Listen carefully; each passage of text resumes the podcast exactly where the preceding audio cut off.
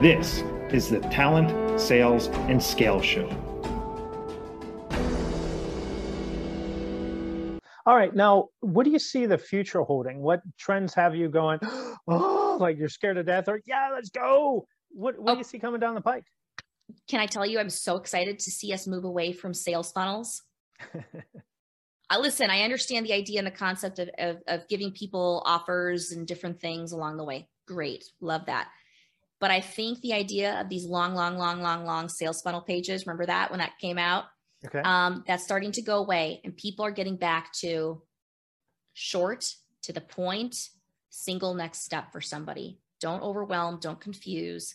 Stop creating this megaphone marketing and just get to the point of what that next step is for somebody. That's actually what we're seeing. I think these next generations, and there's been a number of studies on this, are seriously craving conversation with companies from which they purchase. So that even looks like why you see more companies are now using chat, text. Okay. This is the movement that we have to start catching on to. Stop just throwing stuff at people. Allow them ways with your messaging and with the interaction on digitally and and face to face to actually have a conversation with you. Interesting. How much would you see AI integrating with that from a chat function versus a human? We see a blend right now. I actually think that we will see more people behind it um, again, which is which is good. Listen, AI has a great place. The ones that I love the most is they start you off with AI and then they realize the AI is like, oh, I'm going to send you somebody, and then boom, I get sent to somebody if I need it. Okay. Um, WP Engine is phenomenal at this actually. So I had a question on hosting on my website. That's what they did. It started with the robot and then the robot goes, It seems like I can't solve your problem. Let me quickly get you to somebody. They put me on live chat with a real person and I got it answered and I had a follow up email and away I went. It was awesome. That's actually not a bad idea because you don't mind dealing with a with, with a chat bot if they can help you. But as soon as totally.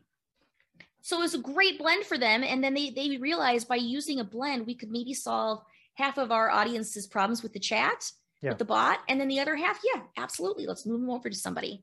Yeah, and I think people appreciate that because you get speed and resolution. So a, bo- a best of both worlds. Well, cool. Well, hey, Kate, who should reach out to you? How should they do it? And why should people reach out to you? All right. If you're listening today, first and foremost, and you have questions on branding and you'd love to chat about it, please find me on LinkedIn. I do love hearing from people. If you follow Brian and listen to this podcast, feel free to connect with me, Kate DeLeo. I'm on LinkedIn.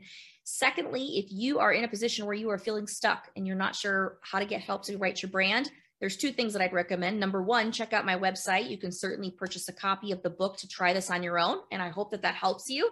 And that is katedeleo.com. And if you're really feeling like, wow, we need some additional support and bring me in to help you actually knock this out, feel free to reach out to me. Cool. Very, very much appreciate it. Well, hey, thanks so much. We pushed through the technological uh, technological details. Yes. We pushed through it Monday and my mouth wasn't working today. My gosh but a lot of good stuff here. Really appreciate it. So make sure that we're using um, the trifecta where we're getting what you do, your tagline, the value prop, ID that problem, and then in a pithy way, make sure they understand how you're going to solve it for them, and then leverage your differentiators. Um, let's help communities thrive through entrepreneurship, and that's going to come from branding, good sales, and talented people to execute on that. So thank you so much, Kate. I really appreciate it. Thanks, Brian. All right. So if you like this episode, share it.